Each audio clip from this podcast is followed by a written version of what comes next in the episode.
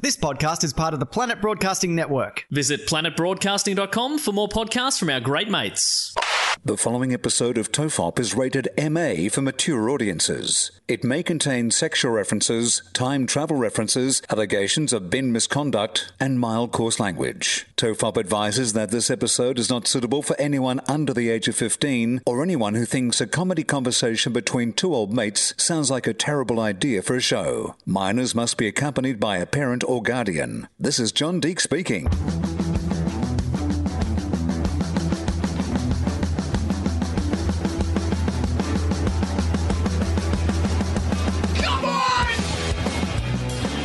Everyone relax. This is Tofop. I'm Charlie Clausen. I'm Wil Anderson, and I am relaxed, Charlie. Oh, that's good. You're back in Sydney. I was not relaxed when I first got back into Sydney. Being living in the country, I have gone so country so quickly.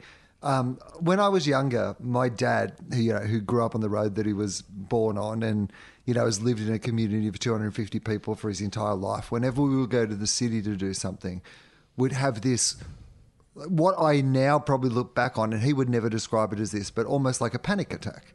He would mm. get into the city and just the noises and the traffic and the people and the air conditioning and the music and all those sounds of the city would just be so overwhelming to him that he would just want to go somewhere peaceful, have a cup of tea. He wouldn't want to go out to the shops. And I always thought, oh, he's just like a country person. But now I look back on it and I think it's incredibly traumatic, the city, particularly in the middle of the, you know, we've been living in the country pretty much in lockdown, even though it hasn't been a formal lockdown. We've been pretty much living in isolation. And then to come back into the big city, I had to go across town for a meeting. And it was, I felt like my dad. I wanted to ring my dad and go, I get it, Graham. I actually get it. The city is really, really scary. I would love it to see you arriving back in Sydney, having spent a bit of time away, and suddenly it's like that classic fish out of water comedy. You're like Crocodile Dundee. You get to like a revolving door and you get scared. You don't know how to use it. Amy takes you to the shopping mall and you get on the escalator and then you start panicking, not sure how to get off. You're washing your ass in the sink. What are these moving stairs? You're like, Will, you've been living in the country for four months. I don't want to go in the magic glass box that takes us to the next level. You're that person who spent four months in London and you've come back with an accent. I've come back with a country accent. I'll be I'll be doing the entire podcast without moving my lips once. You fucking have been coming back with a country accent because I listened to Tofop 300 today and I heard Dave Anthony, very distinct American accent. I knew that, but it sounded like he was talking to Farmer Joe. this dude, I never. Uh, do you use mate that often? I mean, I know you use mate, and we call each other mates, and we're mates. You know, this is a, a comedy co- uh, conversation between two old mates, but. You were ozzing it up. Was it because Dave was American that you had you felt like you had to give him a slice slice of Australiana? I don't think so. I think that you're absolutely right. I've moved to London and I've come back going, need a couple of pills, geezer. I'll cut you up, you toilet. Like, Well, you spent like, 48 is- hours in This is Heathrow. the country. It's layover, you've come back with an accent. I I've gone back into my original accent. I was going to say happened. That's what it is. You're the guy who grew up in the deep south, but moved to Hollywood, and you know just, just smoothed out your accent so you could get work. But eh, at your heart, you're a redneck. I'm a bloody country boy. I I am overwhelmed by realizing it because like uh, even today so the reason we came back to Sydney was partly because I had to have some meetings about some work that had to happen face to face. What a weird um, situation that is. I haven't really done like a face to face meeting with anybody since you know we've been in this you know brand new world and so we had to have like a meeting where you go into a meeting room, but there can only be so many people in the meeting room, and you'll have to be a certain amount away from each other. And we were like talking about something that, like, you know, had a kind of diggle like conclusion to it. So A digger? Normally in that situation. No, like a deal. So Oh, like right. we were having a work meeting Right. where at the end of it we agreed to Sorry. do something together. That's how Australian you're sounding to me. I thought you said digger. I thought you just dropped a digger in there, and I wasn't surprised. The- D word. That's what I'll be starting using. Now, when I'm listening to my NWA, I'll just be substituting digger for the N word. That's how country I am. So, no, it, it was one of those meetings where at the end of it, we'd agreed to do something together. Right. So, normally in that situation, the thing you do is you seal that with a handshake, you know? Yep. And it was so weird to agree to like do something with someone and at the end all just kind of go, and I guess we're Agreed on that. Just like finger guns at each other. I guess that's uh, this is happening. Like bowing or something. I was like, is it culturally inappropriate if I bow? I feel like Yes. we need to do something ceremonial. Not only is it culturally inappropriate, it is also physically impossible for you with your hips to bow to anyone. Like you'd take your first bow and get stuck in that position and have to walk out at a 45 degree angle. I mean, that's a good point. Somebody would actually have to go inside the 1.5 meter zone to reach me back up to upright so that I could go home.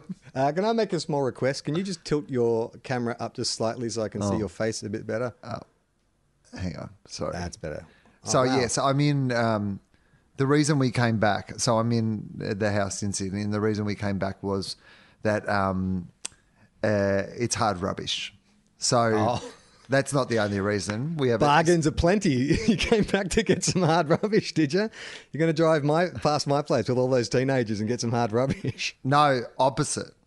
Because like we've moved into a new house, and you know, with the current financial situation in the world, we don't know if we're going to have to sell this house or at the very least, like rent it out or fix it up or or do something with it. Like we've had a friend, um, you know, staying here during her pregnancy for free, and that you know that's all, all good. But it's like nobody's really been in the house for months, and so I knew there was so much shit here that just like I would end up having to carry around for years if I did not take this opportunity. And because we've set up our new life and you know what's, you know, in your place set up, because I've been living out of a suitcase for like 10 years, you know, I was overseas for half of the year and you just have so much shit built up. And then suddenly I am Marie Kondoing the fuck out of everything.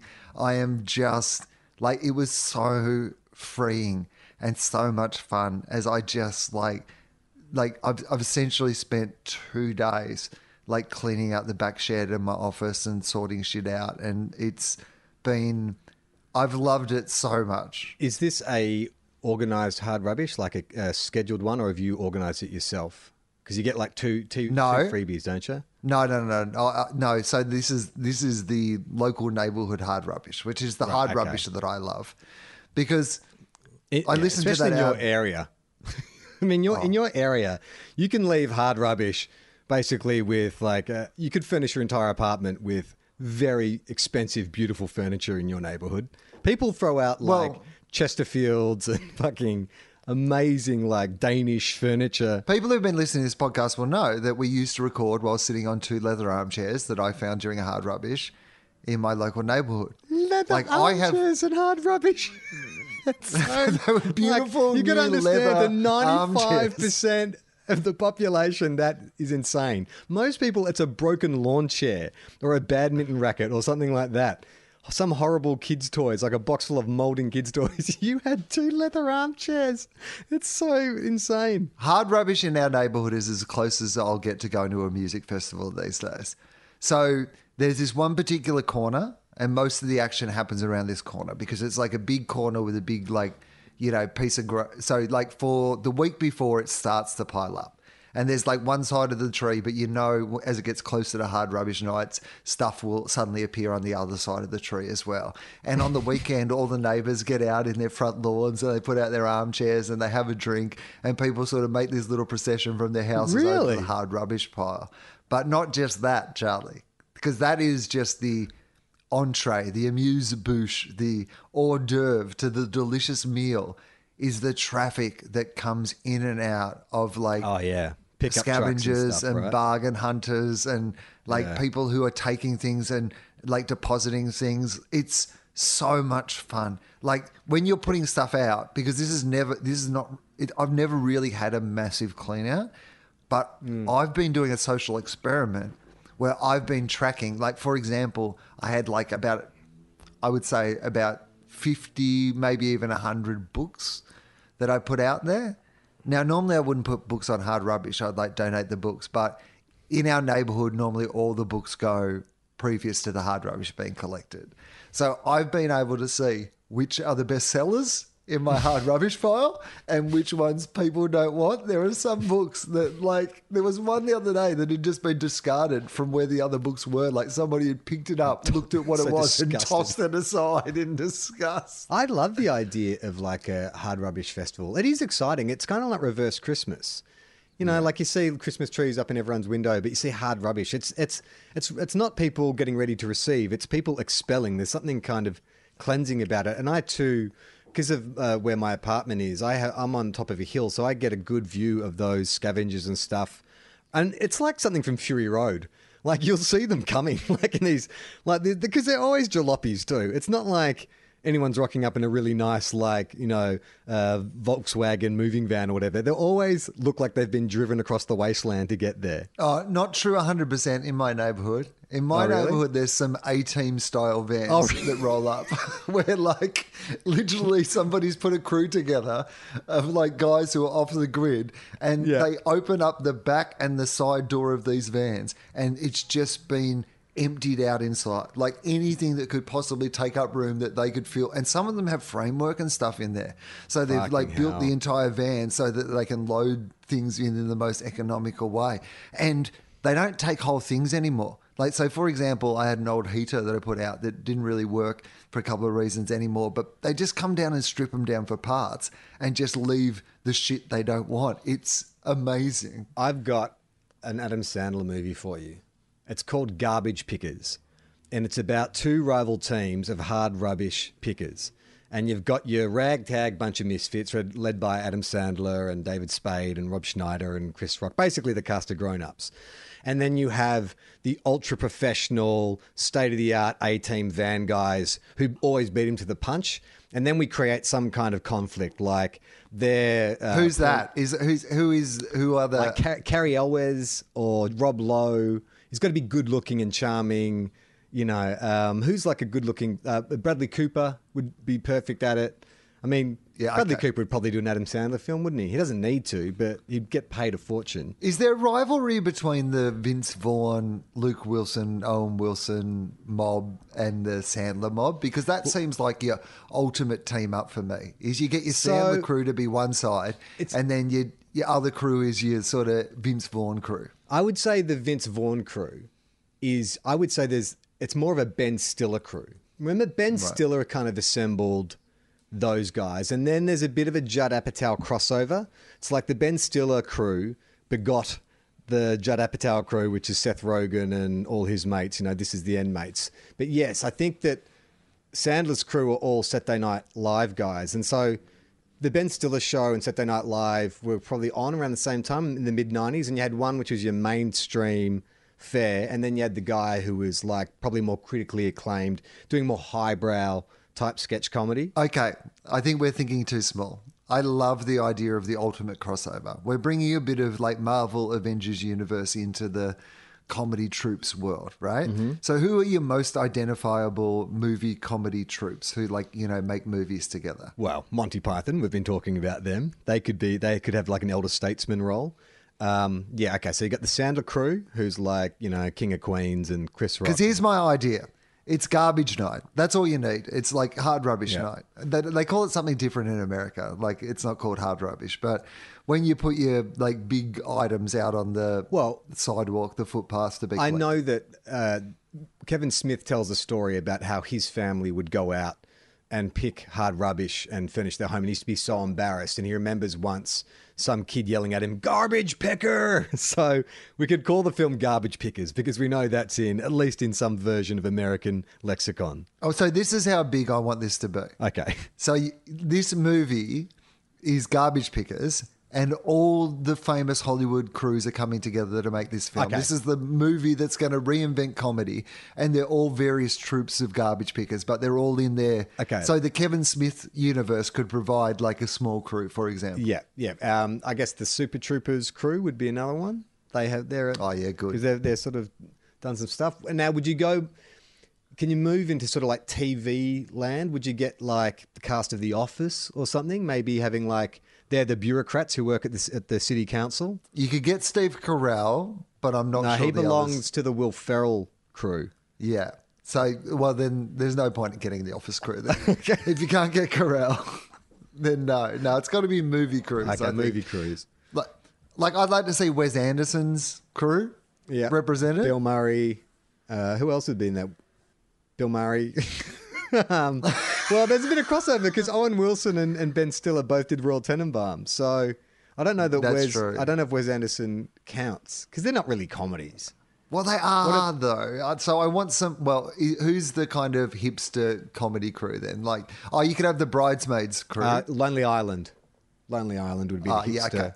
So you got your Lonely Island crew and you've got your bridesmaids crew. Yep, yep. Female representation. Then you probably have um, like would did Eddie Murphy have a crew?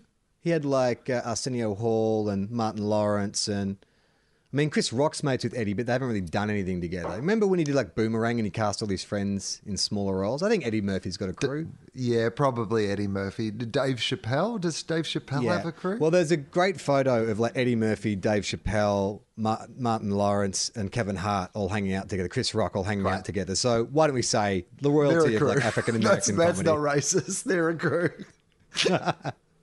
the crew from that photo and no other reasons. But I think I think Eddie Murphy was a mentor to Martin Lawrence and Chris Rock. I think Yeah. he did cast them in small roles in his films. So I think that does No, count. no, I like that. That's a good crew. I, I, that's a super crew. Yeah. Um, who else would there? Now, do you start counting like smaller, more culty crews like Kids in the Hall? Well, so what about Seth Rogen and his crew? Like, who's Yeah. in Seth? Yeah, like you've got those guys James, who are in. James Franco, Danny Yeah. McBride, um, Jonah Hill, um, Michael Jay- Cera, Jay Craig Baruchel. Robinson, yeah, Jay Baruchel. Yep. So they're the they're, they're kind of online with Lonely Planet as the hipster. Lonely Planet, um, Lonely we get Lonely Planet, the Australian uh, travel guide. Um, That's pretty good. That's a pretty good movie. What about the Edgar Wright verse? Can we get like Oh, Simon Pegg yes, and Nick. Frost? There's a British crew. Yeah, Russell Brand. I mean, I don't think he's ever done a movie with those guys, but we'll chuck him in. A bit like uh, the African American com- comedians will be racist towards British people. If you're British, you're in that crew. Peter Sarah Python. Fenowitz, Dylan Yes. Moran. You could find. You, Oh, yeah. you- they definitely could put together a crew. Yeah. What about Australia? Who's our crew? Paul Hogan. And, Paul No, Hogan. serious. Paul Hogan and Kenny. But we we don't have one. I mean, Paul got, Hogan, Paul Hogan, Kenny, um, Eric Bana, and the Wog Boy Nick Giannopoulos. well, I, I guess the most we, the most recognizable Australian comic at the moment would be someone like Jim Jefferies, right? He's Mm. on. He's got his own TV show. He's done a lot of stand up. TV though, it's not really like movie. Like, And he doesn't really have Rebel, an Aussie Rebel crew around Wilson him. has more of a movie career than Jim Jefferies does. Like, if you were going to have to do Australian comedians, Um, so ha- if we're going to lump Australians together, would okay, Rebel Wilson, Rose Byrne, she's part of the bridesmaid. she's yeah, she, uh, yeah. Well, if we could get Rose Byrne, we'd be happy. So Well, could- Rose Byrne, Rebel Wilson, um, Australian Paul female, Hogan. Ma- or, or just Australians in No, general. we'll, we'll have an Australian comedy crew. We'll just put them all together. so they're going to be Shane Australians who do movies, Yeah, but these are all Australian movie comedians. right? Paul Hogan, Shane Jacobson, um, Rose Byrne, Rebel Wilson, Isla Fisher. Isla Fisher, yeah. I mean, look, it's a bit like Australia competing at the Olympics. It feels a bit like we may win one event. Maybe in a very specialized field, that crew will get the job done. But I feel like every other crew we're taking on the dream team. It's like Chris you know, Hemsworth. America, Russia, Lithuania in the basketball. Chris Hemsworth. Chris Hemsworth does He's not a comedian. That does not count. but how can you field an Australian Hollywood team without Chris Hemsworth? And he fancies himself as being funny. So I think with Chris That, Hemsworth, and therein up lies the problem with the Australian crew. Um, New Zealand, you could have the Taika Waititi, Jermaine Clement. You know, Yeah. like that's a Yeah. good crew. yeah. Um, who else would there be? What about Ali Wong? Ali Wong, does she round up like an Asian crew? Oh.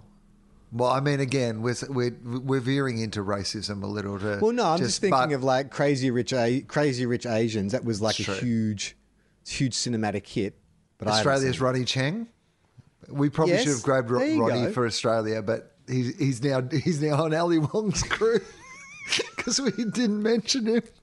It's like fuck you guys, fuck uh, you. Yeah, you put Chris fucking Hemsworth in. I'm a genuine comedian who's done feature films and on The Daily Show. Yeah, Chris Cla- Hemsworth. You, you fucking racist. Classic whitewashing. Totally. We had Ronny Chieng right in front of us, and we cast Chris fucking Hemsworth, Australia. Yeah. we get Chris Hemsworth to play an Asian person just to add insult to injury. Chris Hemsworth plays Ando. Um, all right. What other crews are there? That's it. Well, that's a pretty solid crew. I don't know any Yeah, like good. Eastern European or, or Scandinavian comics. I don't know it yet. No, what? What? Well, I mean, Canadian. Canada's always had a very. Well, we said kids kids in the hall, didn't they do? yeah, movies? that's true. No, they. No, no, we'll have kids in the hall from Canada. That's fine. I'm happy with that. Um, Um, that's and there's quite a few like yeah. I mean, there's that whole what's that? Isn't it Second City? Or, no, that's Chicago. What's the um, Canadian improv group that produced a bunch of people like Kids in the Hall and Catherine O'Hara and loose, you know, Eugene loose Levy. moose or moose something. what? No, they're they're more famous than that, aren't they? Are you talking about SCTV? No, that was Yeah, but is- no, there, that that's was, Second City. That's Second City. What- Chicago, there was right? another one. There was a Podcast, Mike. Can you look up? There's a very famous Canadian improv group or troupe, I believe, or, or something that um, Catherine O'Hara came from, and Eugene Levy, and bunch of people. Uh, uh, Rick Moranis. that crew. Candy. You could do sort of a um, uh, you know, a best in show style crew, like a, Yeah. Oh, yeah. Christopher Guest. a Christopher Guest. He could be. Oh, it the is Second City. Oh no, Second I City is Chicago. Chicago. Or maybe they went from Canada to Second City, and I'm just assuming. Okay, all right. I'm sure somebody will let us know. Well, I'm just, I'm just, you send us a link. So the Second City is an improvisational, yeah, based in Chicago. They produced Bill Murray, Gilda Radner, John Candy, all right, Canadian, John Belushi, Dan Aykroyd, Canadian, Eugene Levy, Canadian, Catherine O'Hara, Canadian. That's what I got it wrong. So a bunch of Canadians went to Second City. So that's like Chicago is claiming those guys in the way that Australians claim New Zealanders. Yeah. Okay. Yeah. All right. So that's your movie. We just go. We get all the world's greatest comedy teams together, and it's they're all playing crews that on garbage night they want to go and collect the the best garbage. So what you're suggesting is that scene in the first Anchorman Yeah. where the, all the Anchormen get together to have a brawl, but that as a feature film. Firstly, I love the way that you pronounced Anchorman. Then Anchorman. I know. I tried to brush past. Joseph, you know Joseph Anchorman of the Anchormans. You know that movie, that Will Ferrell movie, Anchorman. Yeah, I loved Anchorman. Everyone used to quote Anchorman all the time. Very funny when somebody quotes Anchorman around the office. Uh, did you see the trailer for the new Batman? oh no, I was too busy watching Batman versus Superman. I love that TV show where they push the bachelors in the pool. Mun a mun. Was that show an Australian uh, invention or was that um, uh, licensed in the world? Mike, can you look up Man Oh Man? So my memory of that show. Yeah, what's your memory? So it's a dating. It's a dating show where like eight guys all compete to a live audience of women who are all at uh, all at tables drinking and cheering. It's a bit like a strip club. And so they're put through a different series of challenges. One, they have to like hit on a girl. Another one, they have to do a talent. Um, another one, they have to. There's like a physical. Oh, a, there's a dance. There's a dance number, right? Or a strip strip scene, or there's a strip number, like a full Monty thing. I can't remember. And then, as the guys get eliminated, the man and man girls who are like, you know, the uh, game show girls, they will come out and they'll do a little dance, and the audience cheer for who they want pushed in, and because they all get to vote, and then the uh, the the game show hostess will push one of the guys in the pool. That is my memory of Man Oh Man. Does that does that check out with you? All I remember is that it was a dating show where men got it like pushed in a pool. And I know that, that I think that pool still exists because it's under like the TV studio or whatever at Channel 9. So Well, where I, where I shot Blue Heelers was right next to where the pool was. Yeah, right. So apparently it was an Australian concept. Uh, no, originally a German concept. Um, Ah, yeah. It seems very European. It was odd. It was an odd show. you know, in German, in Germany, Charlie, it was actually called a man with two ends. Oh, man with two ends. True story. I remember um, one contestant. Um, it was this really kind of like nerdy guy, and he did his special talent uh, performance right before he did his dance performance because it would happen in sections. And so his special talent was he came out with nunchucks and started like you know doing all like nunchuck tricks. And you're like, oh, that's you know actually pretty impressive. And he got to go through the next round. But then the next round is the dance round, where I assume the guys haven't rehearse to dance. They're just going to play music and they just have to dance. And so the girls get, the, the ladies in the audience get to vote on how good a dancer he was. And this guy hears the beat of the music and starts moving, but clearly can't dance. So just goes back into his nunchucks routine, but without any nunchucks. Like just starts waving his arms around like he's swinging the nunchucks. I mean, that's what I would go with as well. If I was not a dancer, but I was good at nunchucks, I'd be like, I reckon nunchucking without nunchucks looks like dancing. It looked like he was crazy because it looked like there should have been something in his hand.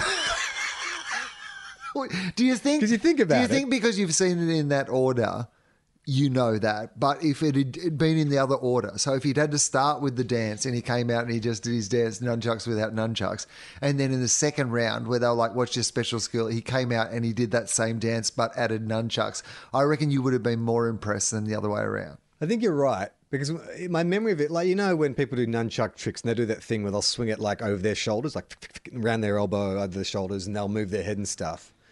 If he'd come out and had just had his hands straight, like Michael Jackson style kind of dancing, it would have looked like he was like popping and Right. locking. So you're probably right. It was the fact that I saw. Ha- I saw the wax on, wax off too early. You know what I mean? Well, here's the thing: you've like this is terrible storytelling. You know, like you've got to Westworld this shit. You've got to come out in the dancing section and plant some clues. So when you come back with your nunchucks in the second section, everyone's like, "Oh my god, that was him with his dance," but now he's doing it with deadly nunchucks. Yeah, I don't ever recall seeing you dance ever in like 20 years of friendship. I've seen you bob your head, but I don't think, like, even before the hips, were you a dancer? I mean, no, is the short answer. Um, it's slightly more complicated than that because there was a period of time where I took a lot of ecstasy. So I can't, I, I can't uh, say that there wasn't some nights that I decided that despite my inability to dance, that I should dance anyway. But ever since I've had like bad hips, like you know, that was if I were ever going to dance. I once got asked to do Dancing with the Stars, you know, the TV show Dancing with the Stars, mm-hmm. and every time I tell Amy about that, she finds that hilarious because like. The funny thing is, I have absolutely no rhythm when it comes to dancing, but also my body now is completely unco. So it's just a complete and utter hot mess. Like, I have none of the required ingredients to be a dancer, other than I love hip hop dancing in particular. And I often ask people on philosophy if you could just have like one skill that you could immediately just be like so fucking good at. Like one of the things that I would love to just be amazingly good at is hip hop dancing. I would look ridiculous. Can you imagine? Like who? If like well, just in any of those shows. Like, give me is like a Bruno, a Bruno Mars Yeah, type thing, absolutely. or, or more So like if I Channing could- Tatum. Now, if I could dance like Bruno Mars, but imagine how ridiculous that would look. Like if me, like if I just one day was like, oh yeah, by the way, I can dance like Bruno Mars. I don't think people would enjoy it. I think people would be off put by it. Like it would look, Yeah. it would look like a, the Fatboy Slim like film clip or something where you didn't realize that Christopher Walken was like a really good dancer. Like it just would make no sense. You very rarely see tall guys who are good dancers. It's kind of like athletes as well, because the bigger you are, the more you're going to lumber. Hugh Jackman can dance, obviously. He's about the same height as you. But, I mean, he is in incredible shape. Like, he is like a, an athlete before he even became, talk about being an entertainer. But, yeah, it's weird. You don't see... I think I was talking about this when we were talking about um, Monty Python the other the other day. Watching John Cleese, like that Ministry of Silly Walk sketch. Not funny if it's anyone other than John Cleese, because there's something about seeing a guy who's like, well, how tall is he? Almost six six. Like he's enormous, right? Yeah. Yeah, he's super And just- tall. I don't I don't know exactly, but he's much taller than I am. Yeah, it's just seeing the way he swings his legs about in the silly walk. Like that's what makes it so brilliant. And you're right. Like it's only this far removed from a dance. If he stayed, he could have easily moved into a dance from that, and it would still look bizarre because big people aren't meant to move like that. So imagine how confronting it would be for people if I suddenly could dance like Bruno Mars, a tiny little pocket rocket. Because even all his dances are kind of designed, be, like in the way that he's a pocket rocket. Okay, so you know you, your doctor comes to you and says, uh, "Look, we know you've got trouble with your hips, and uh, at some point you're probably going to have to get them replaced. Um, but I've been working with the laboratory, and we're working on some pretty exciting innovations in terms of um, prosthetics and, and replacement parts uh, in the human body, and uh, we'd like you to uh, be a trial for these Bruno Mars hips. We call them we call them Shakira because they don't lie. And when you put them on, you'll dance like Shakira or Bruno Mars. There's settings actually. There's a little dial on the side. Start at Channing Tatum and twist it all the way around to Bruno Mars. It's got a Beyonce and a Jay Z. You can dance like either of them. Here's the thing: we've done animal trials, and he shows you like on his phone videos of like rats and stuff just moonwalking and shit. He's like, and That's, I mean, that's already amazing. like, I'm, I'm already glad I came to this meeting. Regardless of what we do with our hips, the fact that you just showed me do, a rat doing Bruno Mars's opening dance from the Super Bowl is the best thing that I have ever seen in my life. so uh, he says you'll be the first. You know, this you'll be the first human. Um, You could be this rat. free of charge. I've always loved Tofop. Yeah. I'm a doctor, after all. Would you be tempted? Well, firstly, what you've described is a version of a dream I have regularly. So it's not even surprising to me.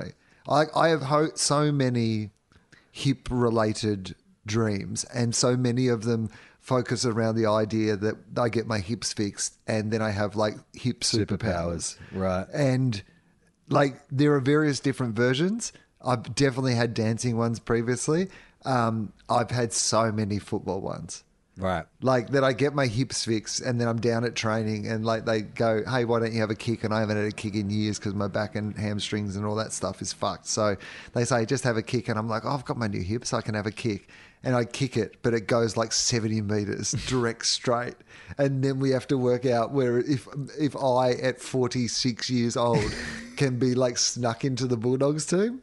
Like, and that that is like a like a dream I have quite regularly. How committed would you be to that if it was a reality? Like if that, if the if you've got this hip replacement and you can kick a ball sixty meters and you can run without pain, but you still don't have any of the cardio or you know muscle or anything like that. But the bulldogs. By the way, what you're describing is always exactly how the dream Oh, really? pans out. Like so it's it's never even though this is a completely fictional dream that I'm making up in my subconscious, my subconscious won't let me have it that easy. Yeah. So after the initial joy of me discovering I have this superpower, there is the immediate realization that I'm still in all other ways the person that I am at the moment. And that having bionic hips would not be enough to ever really dominate in these scenarios. And so that would be your thought process. That's your logical brain coming out because that would be your thought process. If they, okay, let's say this: you have to do it. Like it, the the fate of the world depends on you uh, with these super hips playing a game of football for the Bulldogs. The world's fate depends on it. But they're going. to How long do you think you'd need to get fit enough to play one game? Well, you're balancing two things. The idea that it would take a long time versus the idea that I'm not getting any younger or any healthier. So you've got to put a window on it. You've got to say, and if the fate of the world is happening, so this is purely for the fate of the world, which means if it's for the fate of the world, I would have access to whatever training and diet and doctors Yeah. and whatever I needed. It'll be like that training montage from Rocky Four, like Dolph Lundgren. You'll be in the best laboratory, getting jabbed up with every steroid. Six months. Six months? Yeah. I wonder if it would be possible. I mean, I guess the thing is, you don't have to play well, do you? You just got to get through the game. I mean, you could get gassed out in the first quarter and just sit on the bench. I mean, this is a bizarre like a scenario waste. for the fate of the entire world to rest on. the idea. I know. These are the look. This is what the aliens wanted. Apparently, you have to have this radical hip surgery. See if you can get ready for one game. You don't have to play well. If I don't have to play well, I can play tomorrow. That takes any of it. It doesn't matter if I have good hips or bad hips. If the fate of the world's on my shoulders and they needed me to play one game of AFL tomorrow, and Mm. I don't have to play well, I could play tomorrow easily. I think I'd probably get a kick, maybe one or two kicks, like i- All right, in if- a game You have to play tomorrow. You have to play, but you have to kick a goal. Yeah, I think if the fate of the world's on my shoulders, it's got to be like I've got to get like 15 possessions and I've got to kick a goal or something. Not 15, mate. Come on. Like some of the best players out there will only get nine possessions in a game, shortened quarters and all that. I reckon a goal and five touches. You're you're negotiating it for me. The aliens are like, it's already a very specific scenario. I don't know why you think there's wiggle room in this. We were so high when we came up with this. We love I don't Tofop. think We're that- all uh, doctors on our planet. Planet of I'm from a planet of doctors, and the only signal we've got through the universe is your podcast. And now you must do this to save humanity. Charlie can also be involved. Well, what would they do? What they have to? I mean, maybe my challenge would be different. I mean, I, I don't really know what that would be, though. I, I don't think if it was up to me, even Here's what I would say I- about 15 possessions. Okay. The rest, the rest of the team can also know that the fate of the world's on the shoulders, so that it's their incentive they're to, looking for you. to get the ball to me as often as possible. I reckon I can get Yeah, 15. But you watch those legends matches where like Strawny or someone will be playing, and that's what the players do try and do. And those guys like fuck it up all the time. I mean, I'm, I'm thinking even if I was in the same circumstances, so you get your body with these new hips, maybe you don't get superpowers, but you just get to the same fitness level as me. So we're both starting at the same point, right? I reckon even with a year's prep, it's very likely I would get on that ground and not get a fucking touch. Like those players, they're professional fucking athletes and they're quick and they're fast and they're strong. And I'm 43. Like it would take, I don't think I could work to my absolute maximum and I still don't reckon I could get 15 touches and kick a goal. It would take some amazing teamwork around me. They would have to carry me. My teammates would have to carry me like nothing else. I just know. I mean, I played in junior amateur football where I wasn't getting 15 touches and kicking a goal game, and I was fucking trying. Oh yeah, I mean, fifteen and a goal is like, I mean, I need six months, but and I need bionic hips. But if I'm just like the same fitness as you are, and what could I get in a game? I think you get a touch definitely because I think that what you've said is like all these like players are so skilled and drilled and you know that they're all but that's their weakness also because you would hmm. be not doing any of that. They wouldn't be able to predict what it was that you were going to do in a game and i just think by the nature of that at some stage you would find yourself in the place the ball was when everybody else because it is an oval ball and it bounces in different directions the fact that you don't know what you're doing would at least once work in your favor i believe Yeah, I just reckon I get I get smashed. I get smashed in a contest early on, and then I'd be too scared to go back in. I I, I, I had not thought that through. Of course, we would get smashed and then we would cry and go home. Sorry, fate of the world. I mean, my last memory of playing amateur football was when I was like 19. And I think I was captaining this side as well. And it wasn't through any like ability. I think it was just because I was the loudest guy in the group, so they made me captain. And I remember I was playing on the halfback flank, and uh, the ball comes flying in, and a pack forms. And I'm like the captain. and as this pack merges, I'm like, nah, I'm not going up. I just stayed on the ground, like completely squibbed the contest and hoped for like a, a spillage so I could get the ball. Didn't get it. And I remember at quarter time, the coach being like, you have to fly for that. Like, you're the captain. Like, they need, you need to lead by example. I'm like, I don't want to get hurt. Fuck this. I don't want to get hurt. And that was like the last game I played. I mean, it is amazing to me that we have now talked about football more on this podcast than we do on our football podcast. um, You heard about Elon Musk and the pig? no? What? Let me tell you this. This is from uh, CNET.com. Elon Musk shows Neuralink brain implant working in a pig. This is by Stefan Shankland and Jackson Ryan. Uh, the subheading is It's like a Fitbit for your skull. great. The SpaceX and Tesla leader says of Neuralink's brain computer link technology. Well, there's one person I want to get brain advice from. It's that fucking knob end. Like, like the Kanye West of fucking capitalism. Like, yeah, no. It, like, don't get me wrong. It, like Kanye, he's done some great stuff. Like, some of the stuff is actually really good. And some of it is so batshit fucking terrifying. And it feels to me that this is going to be in the batshit terrifying category. With a device surgically implanted into the skull of a pig named Gertrude, Elon Musk demonstrated his startup Neuralink's technology to build a digital link between brains and computers. A wireless link from the Neuralink computing device showed the pig's brain activity as it snuffed around a pen on stage on Friday night. Elon said, "Now we're going to give her bionic hips and make her dance like Bruno Mars." The demonstration shows the technology to be significantly closer to delivering on Musk's radical ambi- ambitions than during a 2019 product debut, when Neuralink only showed photos of a rat with a Neuralink connected to a via USB port. It's still far from a reality, but Musk said the US Food and Drug Administration in July granted approval for breakthrough device testing. this guy is going to come knock on your door and offer you the free hips. Okay, so firstly, I, I remember when he uh, tested it on the rat.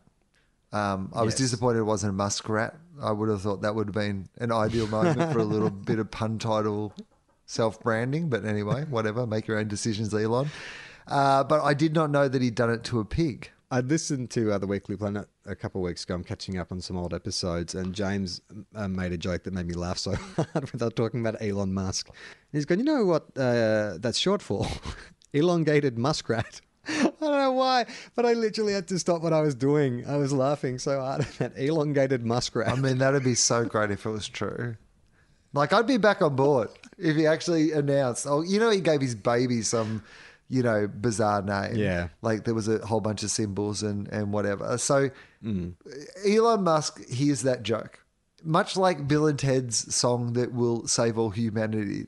Elon Musk realizes that is the name that that's his name that he always should have had. That's his Wu Tang name, right? he is Elongated elongated muskrat. muskrat, and he changes his name by deed poll. He goes, "I've seen the error of my ways. All it took was me." Trying to fucking make a pig dance like Bruno Mars. And I realized that who I really am is elongated muskrat. I would love that. Elongated muskrat also showed a second generation implant that's more compact and fits into a small cavity hollowed out in the skull. Tiny electrode threads penetrate the outer surface of the brain, detecting an electrical impulse from nerve cells that shows the brain is at work. In line with Neuralink's longer term plans, the threads are designed to communicate back with computer generated signals of their own. It's like Fitbit in your skull with tiny wires, Musk said of the device. Hmm. It communicates with brain cells with 1024 thin electrodes that penetrate the outer layer of the brain. I mean, sounds good, right? What could go wrong? Sticking all that metal in your brain? That's fine. What could go wrong? There's a Bluetooth link to an outside computing device. Though the company is looking at other radio technology it can use to dramatically increase the number of data links. Through the pig demons- though the t- pig demonstration showed neural activity being broadcast wirely to a computer, it didn't reveal any of Neuralink's long-term ambitions, like a computer usefully communicating back to brain to a brain or a computer understanding what the spikes of neural activity actually mean. All right, so basically it's just detecting activity, but there is no interpretation of that. I mean, I think you know what we're thinking is, wow, they'll be able to read our minds soon, and you know, you, they'll be able to they'll be able to uh, capture what you're thinking about, all that kind of stuff. But um, that doesn't seem like it's that close. What if they're monitoring what a pig is thinking and it turns out a pig is thinking really deep and profound shit?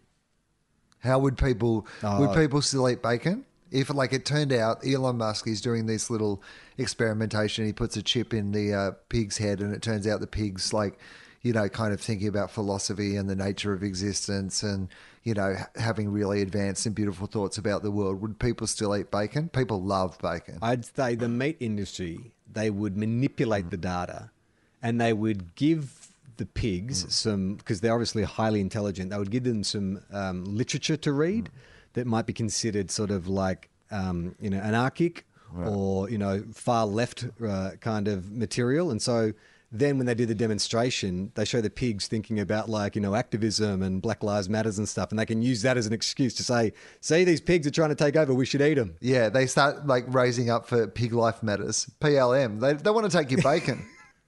Suddenly there's all this footage of butchers out on the street rioting everywhere. Yeah, this is like, I think you're right. It would be because the meat industry is so all powerful that if Elon Musk like discovered that the pigs are like thinking advanced thoughts, there would just have to be a massive conspiracy on behalf of big pork to uh, cover up the idea that these pigs had sentience. Well, you couldn't cover up that they had sentience. It's too important, but I think you manipulate the data. It's kind of, you know, like what they did with tobacco and climate change and stuff, is you just muddy the waters enough. It's like, well, they're not all thinking good thoughts. Some of these pigs are fucking downright assholes. In fact, we're going to imprison some of them for their thoughts because they're, you know, planning murders and stuff, and then we'll eat them. Yeah, we're going to imprison them as you do with people who have bad actions and deeds, and then we're going to force feed them for other reasons. Then we're not going to butcher not them. even bad actions and deeds. Bad thoughts, Wil. We like to imprison pigs for bad thoughts. And that shouldn't worry you in the slightest when it comes to society as a whole. Uh, Neuralink has a medical focus to start, like helping people deal with brain and spinal cord injuries or congenital, congenital defects. The technology could, for example, help paraplegics who've lost the ability to move or a, or a sense because of spinal cord injury. And the first human uses will aim to improve conditions like paraplegia or tetraplegia. If you can sense what people want to do with their limbs, you can do a second implant where the spinal injury occurs and create a neural shunt, Musk said. I'm confident in the long term it'll be possible to restore somebody to full body motion. Well, that would be awesome. But can it not be you, Elon? Can we have someone else more trustworthy lead that? If it no, if it's elongated muskrat, I'm back on board. I'm elongated muskrat, and this is my uh, uh, chief assistant, uh, Doctor uh, Evil. Doctor Evil. Sorry, yeah, sorry, Doctor Evil. Doctor Doctor Congen, and this is the hot lover congenital defect. Well, okay. So Musk is open strong here with something we all can all get behind, which is like helping people get the movement of their limbs back. But next next paragraph is a bit more revealing. Musk's vision is far more radical, including ideas like conceptual t- telepathy, where two people can communicate electronically by thinking at each other instead of writing or speaking. The long-term goal is to head off uh, is to head off a future where artificial intelligence vastly is vastly smarter than us and exterminates us. Yeah, or to immediately bring on that future. A little of column A and a little of column B, I imagine. Musk envisions people using Neuralink to connect to their own digital AI incarnation, so the future is controlled by the combined will of the people of Earth, Musk said. And when someone says people of Earth, supervillain generally. yeah, you always know that's a good sign when somebody opens with "People of Earth." it's going to be important from an existential threat perspective to achieve a good AI symbiosis. Okay, so Elon is cheerleading the singularity. He wants us to become one with technology. of course, he fucking uh, does. The future is going to be weird, Musk said, discussing sci-fi uses of Neuralink. In the future, you'll be Because you're designing save- the future and you're fucking weird. In the future, you'll be able to save and replay memories. You could basically store your memories as a backup and restore the memories, or you could potentially download them into a new body or into a robot body. He's aware that some people are going to see the trouble in Neuralink too. I understand Wil Anderson has some problems with this, but he can go fuck himself. Gee, that was harsh by elongated muskrat. Oddly specific to you. What a coincidence. I mean, it's a fair assumption. Even if he knew, if he's listened to the podcast before, and I assume he has. This is increasingly sounding like a, a Black Mirror episode, Musk said, referring to the dystopian TV series. Yeah. Okay, so just extend that thought a little more, Elon. like, it's like in a sort of Black Mirror. Do they normally end up happy stories at the end of Black Mirror? Yeah, it's like all the warning signs are there, mate. It's like a Black Mirror episode. Let's, you know what? Turn off the fucking television and stop watching Black Mirror. stop making Black Mirror. Don't make the real life Mirror. stadium version of Black Mirror. Musk also discussed seeing in infrared, ultraviolet, or X-ray using digital camera data. Over time, we could probably we could potentially give someone supervision And it will be Gertrude the pig. Neuralink is building a robotic installer that ultimately is designed to handle the full surgical installation process. That includes opening up the scalp, removing a portion of the skull, inserting hundreds of threads of electrodes along with an accompanying computer chip, then closing the incision. The installer is designed to dodge blood vessels to avoid bleeding, Musk said. Sounds wonderful. Chef's kiss. As with Fitbit, Apple Watch, and other wearable technology, Musk sees a health benefit for Neuralink besides direct brain computer brain computer communications. Neuralink chips can measure temperature, pressure, movement data that could also warn you about a heart attack or a stroke. Musk said computers need power, and Neuralink's in skull chip gets it by charging wirelessly through the skin. Musk said, "This is sounding more and more like a press release and less like an article, isn't it?" Yeah. Um, all right, no more propaganda from Elon Musk. Let's get to some mail. If you want to send us some mail, the best way to do that is to go to tofop.com. It's where we house all our podcasts. We have lots of great podcasts, including this one, Two Guys, One Cup, Wilosophy. Wil, who's on Wilosophy this week? Uh, Ketan Joshi, who is a name that people might not recognize if you're not on Twitter. He's great on Twitter.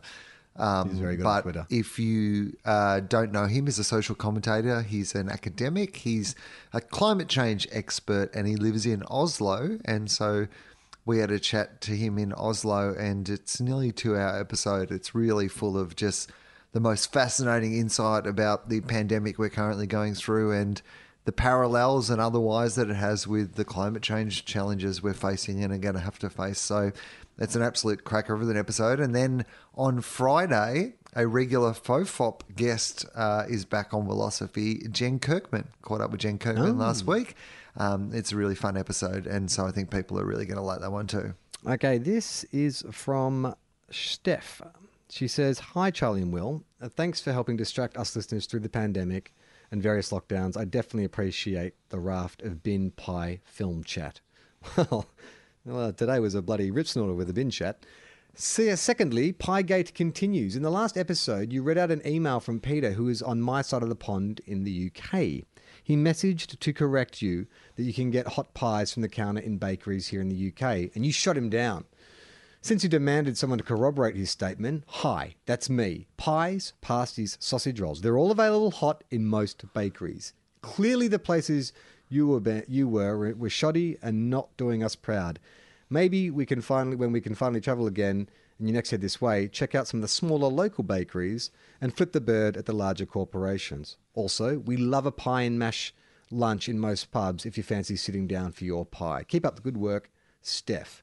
Uh, yeah, you know what? I was going to big chain bakeries. Maybe that's the issue. I've been to those big chain bakeries and got hot pies. Again, I feel like this is a specific incident that happened to you twice, and you've based, you've assumed your immediate assumption was that this is how they serve pies instead of the fact that you that's everything that's wrong with the world right now because that's how most people put together their opinions on things they have two things that are actually just a coincidence and they just make massive fucking assumptions based on them Yeah, I take a trip to the Antarctic, and anyone says, "Did you see an iceberg?" I was like, "No, no, I just saw a little bit of ice uh, floating on top of the water, and I assumed that that's all there was to see."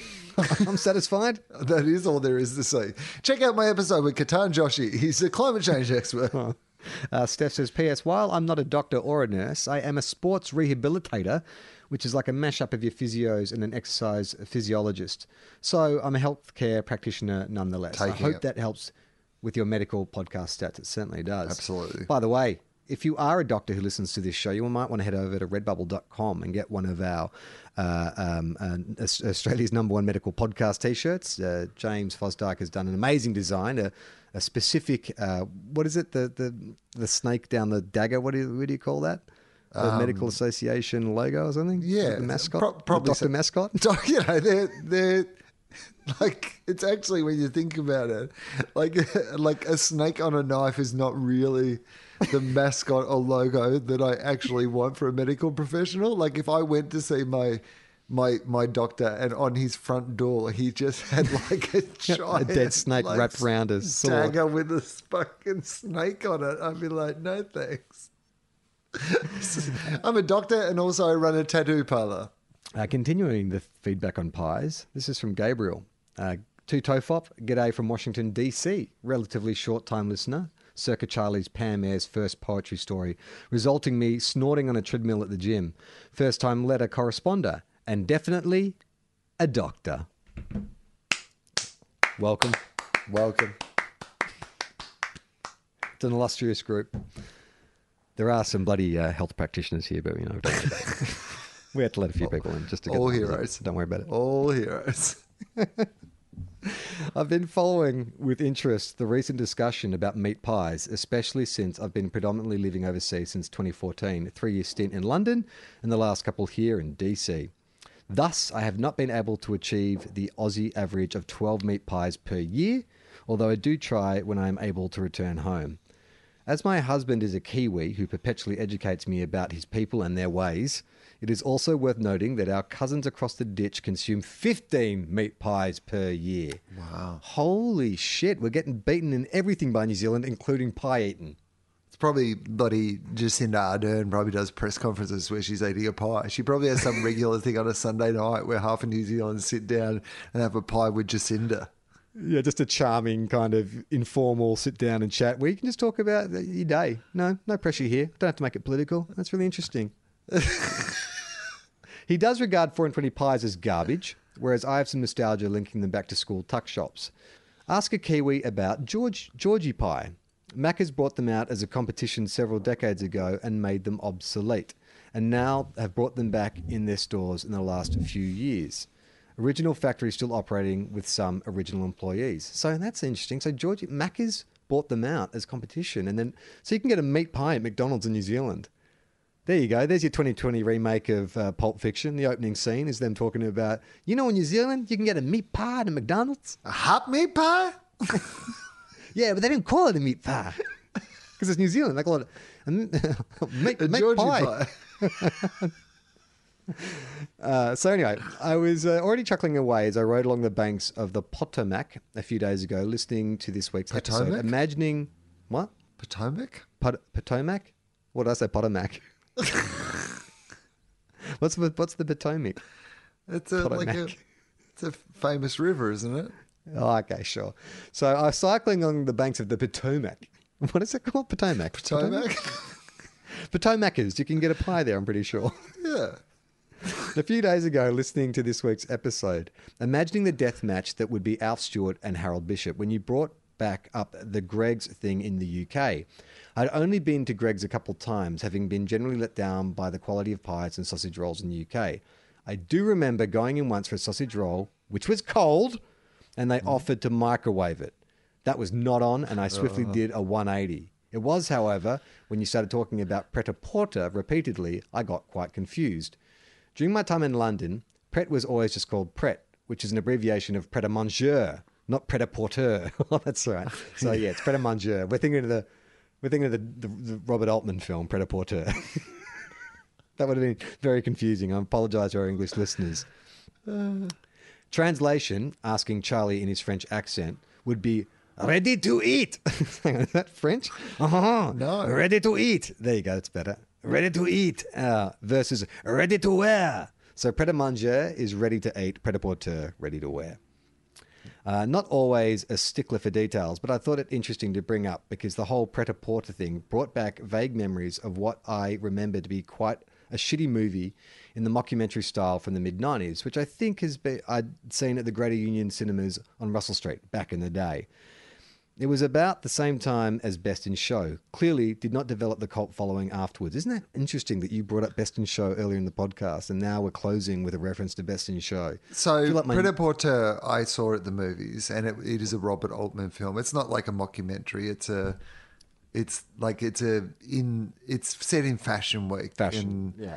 And it's like several, like very Altman esque in that it's a whole bunch of little stories that are all kind of connected to each other. And it was off the back of the player, I reckon. So that was an amazing film. And then I think Pret a Porter might have been the follow up film. And I remember seeing it at the movies and quite enjoying it. It's not like a perfect film, but there's a lot, lot I liked a lot of it. The only thing I remember about it is here comes a hot stepper, word up, I'm the lyrical dancer, word up. Excuse me, Mr. Officer, word up. Still living like I, that. always, I always thought that he was the lyrical gangster, not the lyrical dancer. No, I was just making shit up. I don't know what the words are. So yeah, probably lyrical gangster, not Oh, okay. lyrical dancer.